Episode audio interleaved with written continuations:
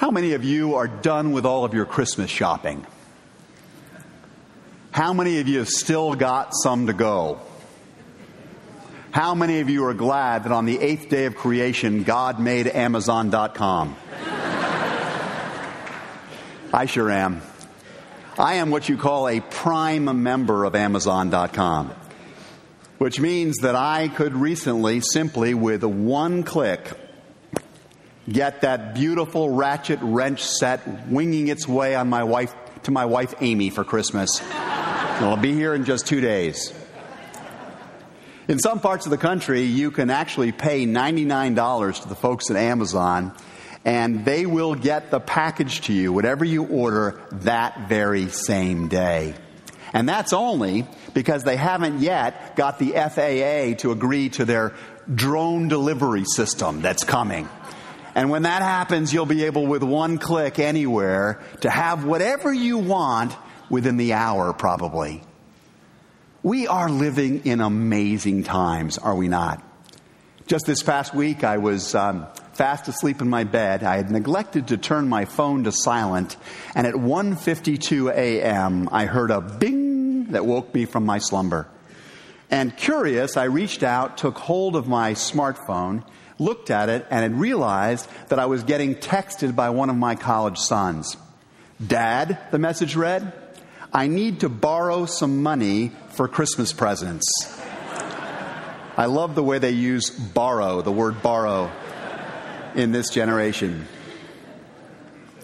So at 153, I keyed in to that same smartphone the code needed to access my bank.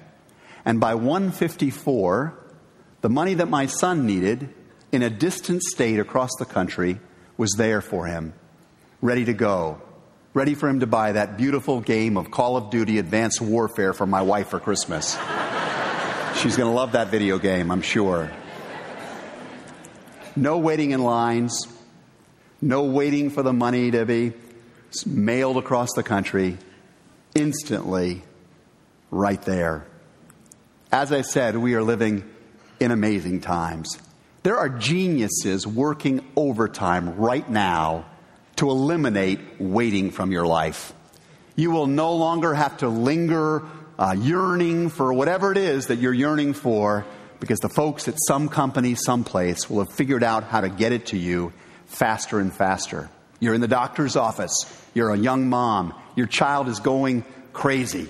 They're, they're, they're tired of waiting for the doctor to usher them in no problem. You pull out your 3G tablet, you, you hit a couple of buttons, and down to your device comes a perfect movie to keep your child uh, occupied for these next few minutes.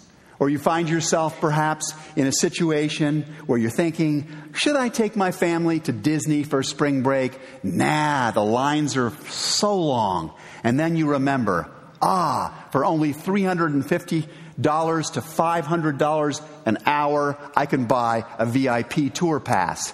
And there will be no waiting. I'll go right to the front of the line. I'll be into the attraction and on to the next one in no time. Or you're contemplating maybe doing Christmas brunch after church. And you think, oh, but the mall is so crowded. There are too many people. And then you remember you've got an app on your phone and it would allow you to make a reservation right now that will eliminate your having to wait for anything. In fact, you can order a taxi cab, PDQ, to show up right outside the doors of the church. So you don't even have to look for parking at the mall. And while you're at it, you can ge- geolocate some very nice people who are nearby that you might like to have lunch with.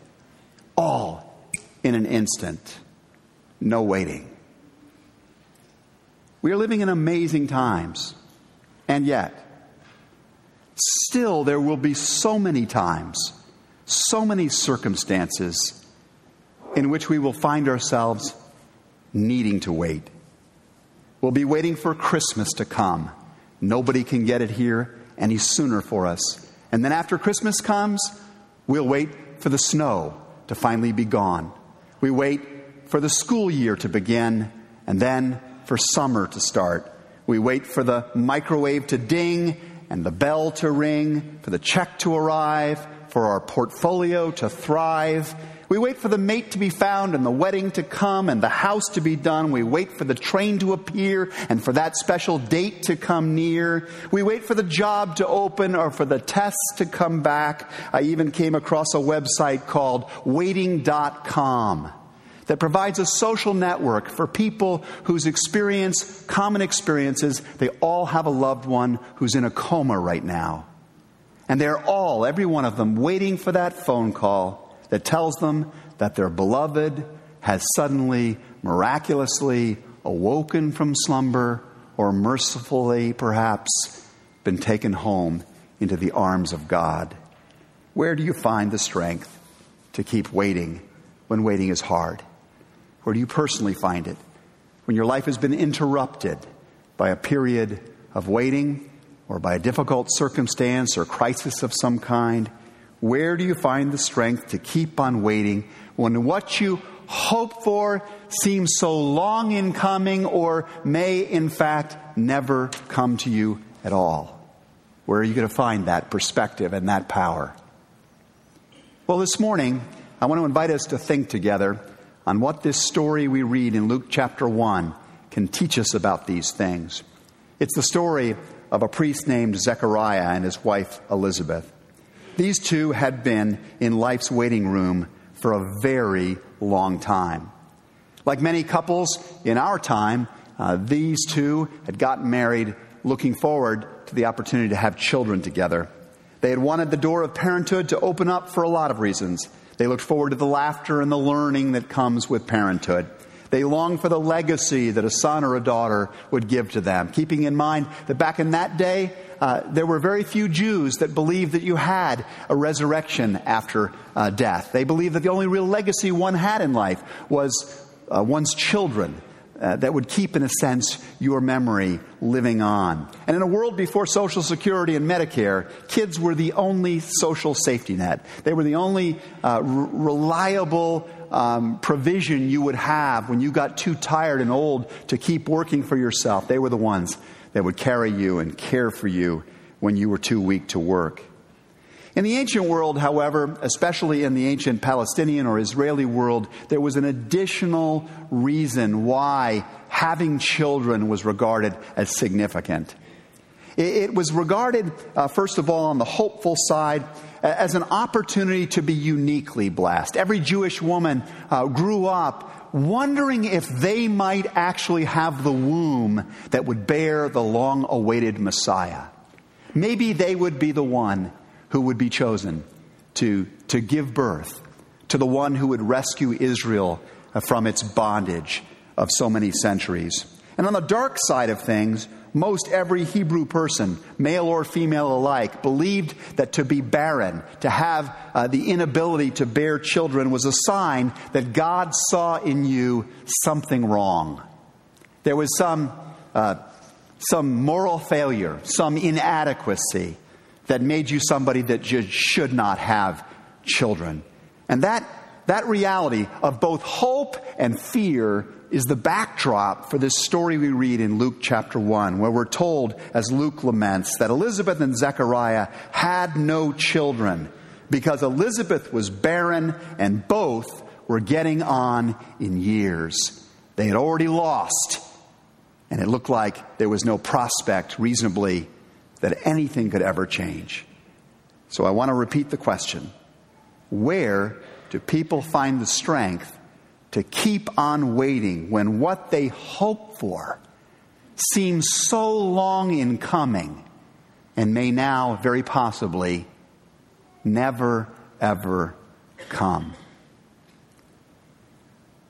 Over the years, I've talked with more than a few people who have found themselves in a seat like that. Maybe you've been in a seat like that. I've met people who have been praying for years for a blessing which seemed so natural or so uh, possible or so rightful. Uh, people who have believed that that, that they were perfectly set up to accommodate whatever that blessing was this particular kind of a job, or this particular sort of mate, or this particular kind of child. And they've prayed for this, they've yearned for this, they've asked God for this year after year after year, and yet the answer has never come. The answer has always been no. Uh, and, and, and it's bring, bringing to mind for people like this. And this is why they come and talk to their pastor about it. A terrible, terrible concern. What if this is a sign? And what they're saying is that they're, they're fearing that, uh, they're, that they're a little like that cartoon character Ziggy in one of his most famous strips, in which Ziggy, who's going through a time of tremendous struggle, looks up towards the heavens and shakes his fists and says, Why, Lord? Why me? Why? And suddenly a voice booms down from heaven. There's a bubble from heaven as the voice from above says, Because, Ziggy, there's something about you that's always bugged me. and that's the fear. That's the fear of some people. That the reason that the answer is not coming, that the blessing is not conferred, is because somehow God does not like them enough does not care for them enough to grant what seems to be such a good. Have you ever felt like Ziggy yourself? Have you ever wondered why God's answers didn't come? I think there is a proper place for self examination when you find yourself walking through a wilderness. Uh, we know from the story of the Israelites in the Old Testament, for example, that sometimes blessings did not come because they were not ready for them. There was something in their moral character, there was something in their pattern of behavior that, that God wanted to draw attention to. He wanted them to be shaken, to experience even a, a period of exile, even a corrective kind of pain, in order to lead them to a repentance that would make them more able to make use of the blessing that God wanted to give. But the Bible is also clearer. And, and I would say this is an even larger message uh, in, in, the Christian scriptures. And maybe one of the things about the Christian uh, Old, the Old and New Testament that makes uh, Christianity distinct from other forms of religion. The Bible is clear that we should not assume that the barren places and the periods of our lives where we're struggling are signs that God is judging us and abandoning us. We should not draw that conclusion necessarily.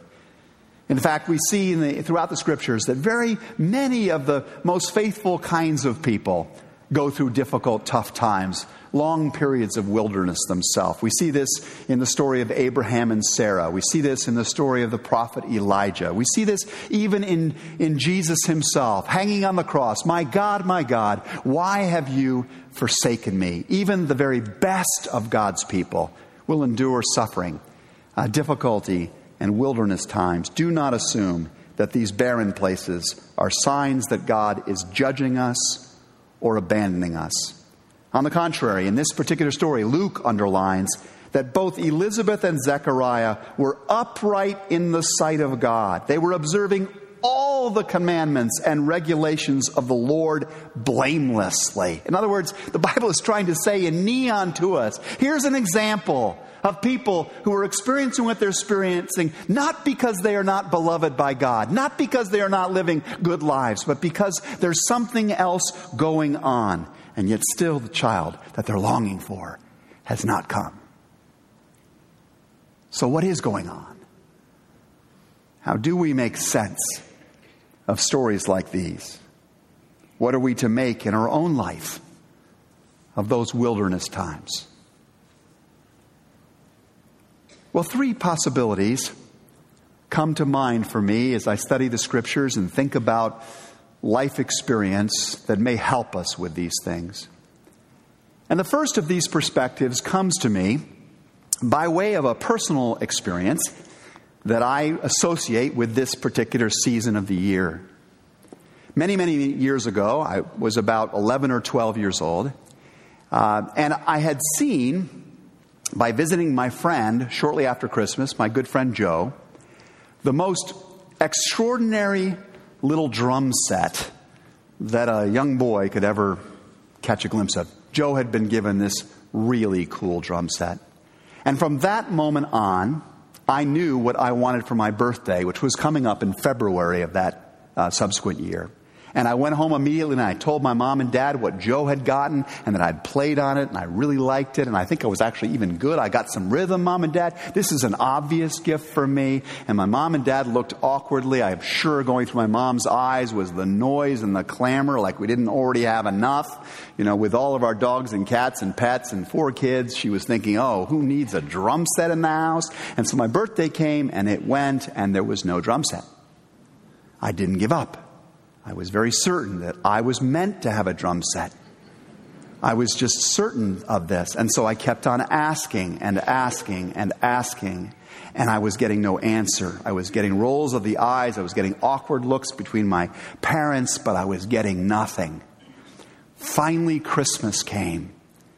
And, I was still filled with anticipation. I thought, just maybe, just maybe, they were going to relent. They were going to open their hearts. They were going to give me what I should have what I wanted so much to have. And so the moment came, and early Christmas morning, my dad went over to the great big paneled uh, French doors that we had in our in our uh, living room, that the louvered doors, and he and he cut the ribbon that round went around the handle, and we burst through the doors as we always did as the doors folded back. And I looked immediately over to the spot where my presents were always kept. In our family, we would file the presents. We categorized them by I got the big I got the big big um, uh, wingback chair by the fireplace. And my little brother got the, the little love seat right next to the wingback chair. And it went on around the room. Everybody had their spot. I went immediately to my spot. And there, right between the, the love seat and the wingback chair, there was a drum set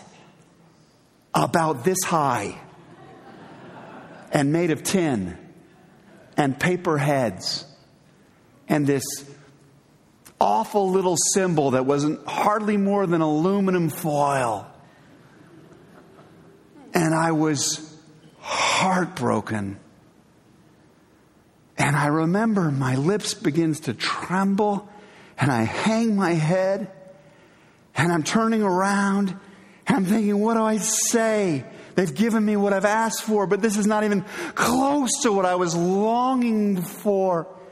And as tears well up in my eyes and I begin to go back out the door because I just need some time to collect myself so I don't come across as ungracious for what my parents have done. I'm starting to make my way out of the door and I look over and behind where the doors have, have folded up in the corner over by the window near the piano is a massive professionally sized drum set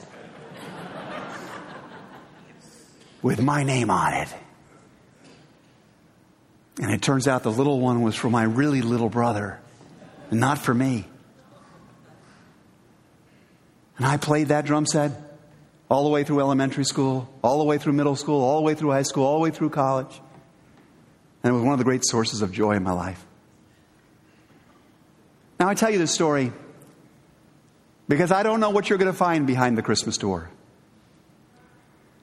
I tell you the story uh, because I, I, I can't promise you something, I can't predict anything. But what I do want to say to you with some certainty is that sometimes God keeps us waiting because He is preparing something bigger and better than we imagine. And it's just not ready yet. We're not ready for it yet. It's, it's just not time yet. But God has a gift in mind that maybe we can't even imagine right now. For Zechariah and Elizabeth, believe me, any kid would have been a bang up answer to their prayer from their point of view, right? Just give us a little sniveling kid that cries all the time. We'd be good with that. You know? Give us a kid that maybe not even be very good in school. We'll be okay with that. Just give us an ordinary little kid and what God was preparing for them was the forerunner of the Messiah himself. You see, the ancient Israelites, the great prophets of Israel, predicted that before the Messiah came, there would come another great last prophet. In the tradition of Elijah, this person would, would be such a powerful preacher, it would turn the hearts of Israel back to their God and children back to their parents and would bring about a, a renewal, a revival of religious life in Israel. And it would prepare the way of the Lord. It would, it would make straight in the desert a highway for the coming Messiah. And this is the child that Zechariah and Elizabeth are ultimately giving.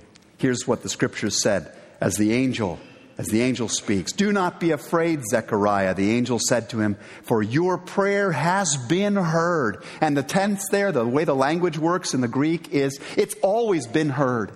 It was heard every step of the way. Your prayer was being heard. Your wife Elizabeth will bear you a son, and you are to give him the name John. And he will make ready a people prepared for the Lord. John the baptizer is their boy, he's their gift. God hears your prayers. Beloved, He's hearing them all along. He hears every single one of your prayers. He's not deaf to them. Your prayers don't hit the ceiling and bounce down, they go into the uh, ears of a loving God. You can be absolutely sure He is more generous towards you than any earthly parent is towards their own child. I wish that I could promise again, as I said, that you'll get exactly what you've been asking for behind the door on Christmas morning. I can't do that because you have to trust God's timing. You have to trust God's wisdom. The next great gift that God has for you, it may come this week. It may not come till next year. It may not come in this decade or for decades. Just don't despair when God says, not yet. Because sometimes God is preparing a greater gift than you even have imagination for right now. Let me observe, secondly, however, that sometimes some of the good gifts that God is preparing will not be found on this side of life's door. I know that's a hard statement, but it's the truth. C.S. Lewis, the great British theologian and writer, once observed that creatures are not born with desires unless satisfaction for those desires exists. A baby, for example, comes out of the womb feeling hunger. Well, there is such a thing as food. it's why the hunger exists, because food exists. A baby duckling comes right out of the egg wanting to swim. Why? Because there is such thing as water. And Lewis goes on, goes on to say if I find in myself a desire which no experience in this world is satisfying, then the most probable explanation is that I was made for another world. I was made for a place where that desire does get satisfied. If none of my earthly pleasures satisfy my longing, that does not prove that the universe is a fraud, writes Lewis. Probably earthly pleasures were never meant to satisfy that desire, only to arouse the desire, only to suggest for us the real thing.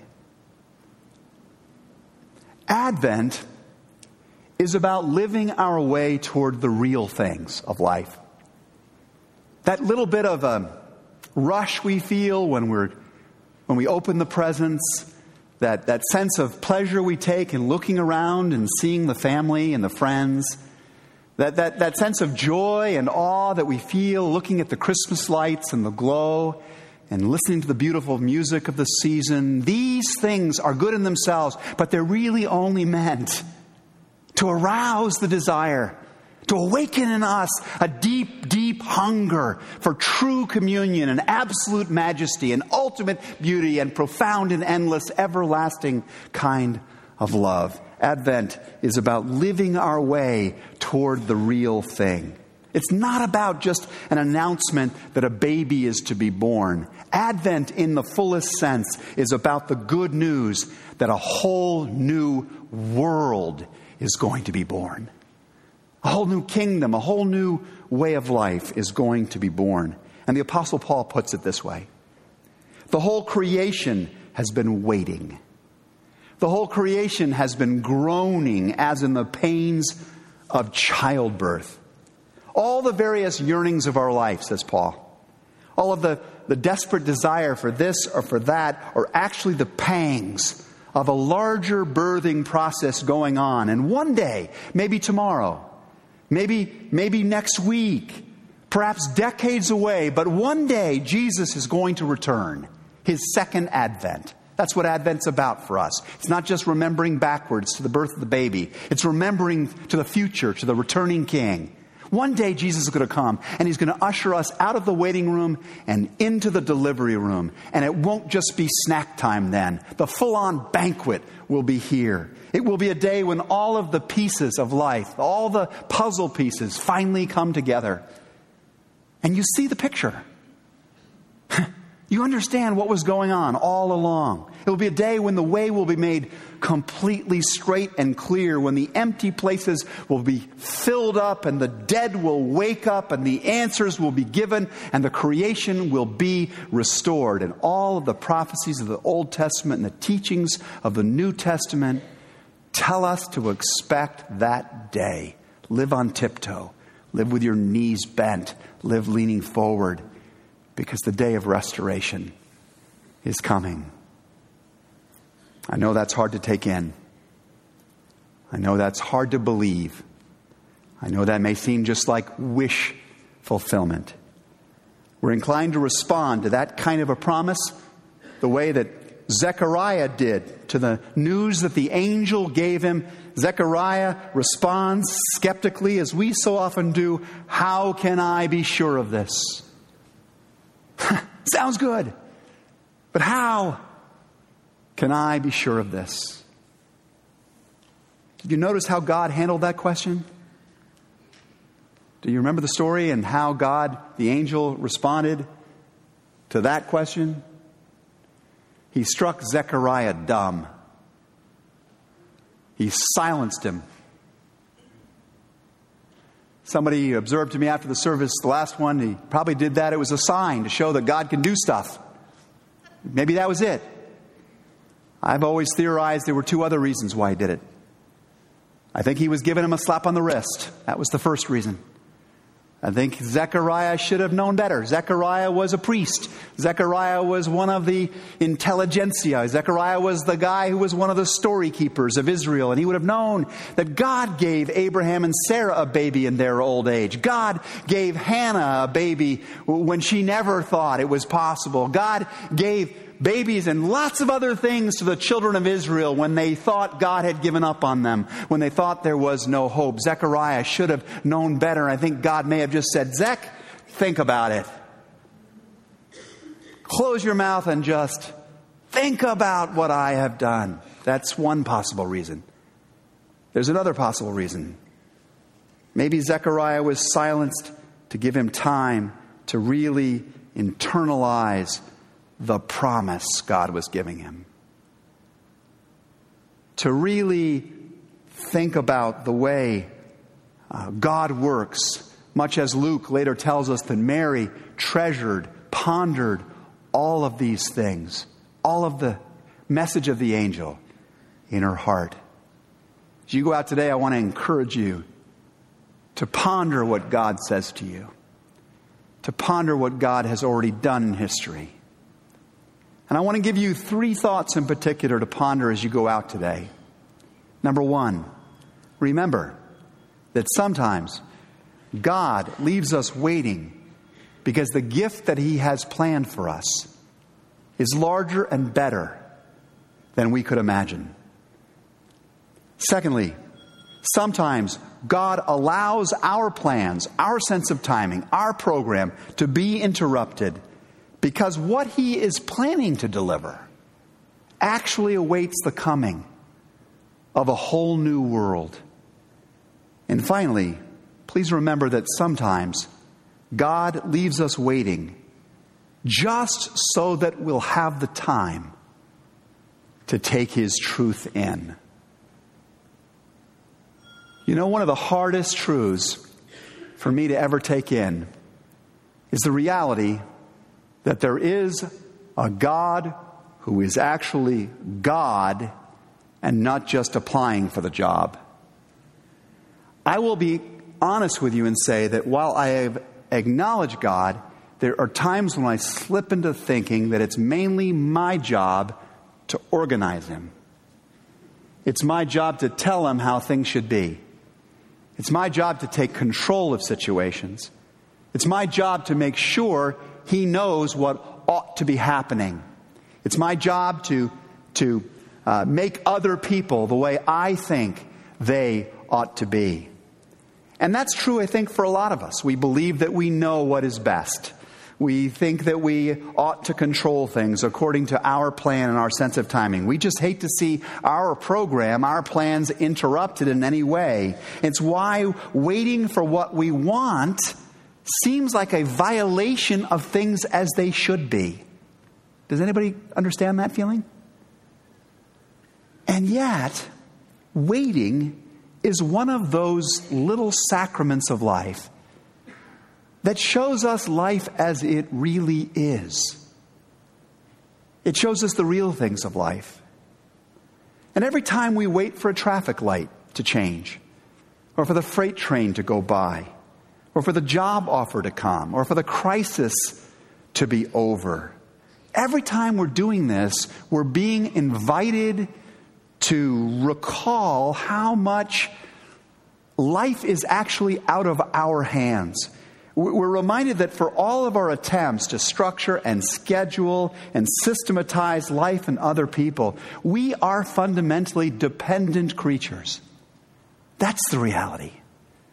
We are, we are beings uh, who, who depend upon relationships and realities that are ever larger than ourselves. We're beings who are ultimately reliant upon the salvation and the sovereignty of a God who is truly God. He's in charge. It's His program, it's His universe, it's His sovereign will that must be done.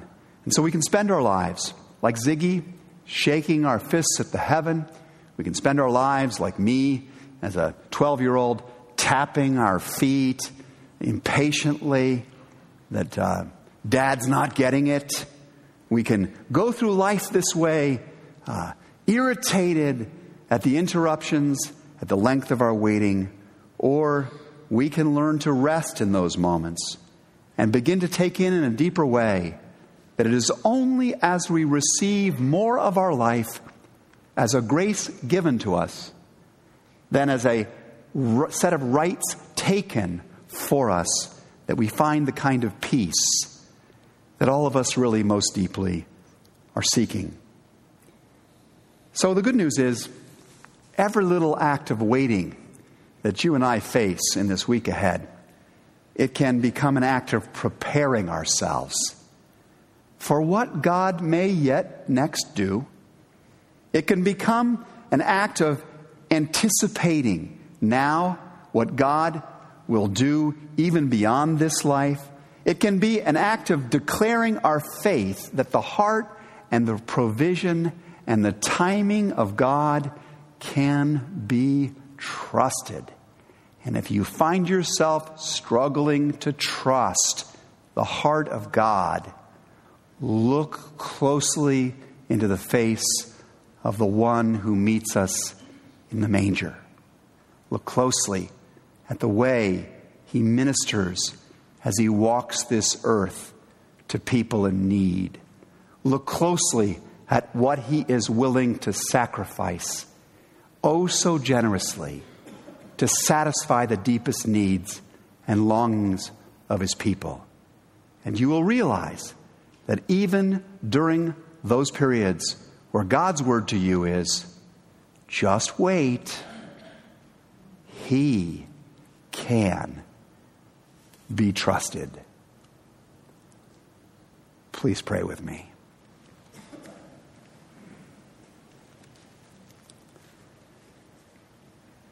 Sovereign God, in silent surrender, we ask for the grace that we need to await the unfolding of your perfect plan through Jesus Christ our Lord. Amen.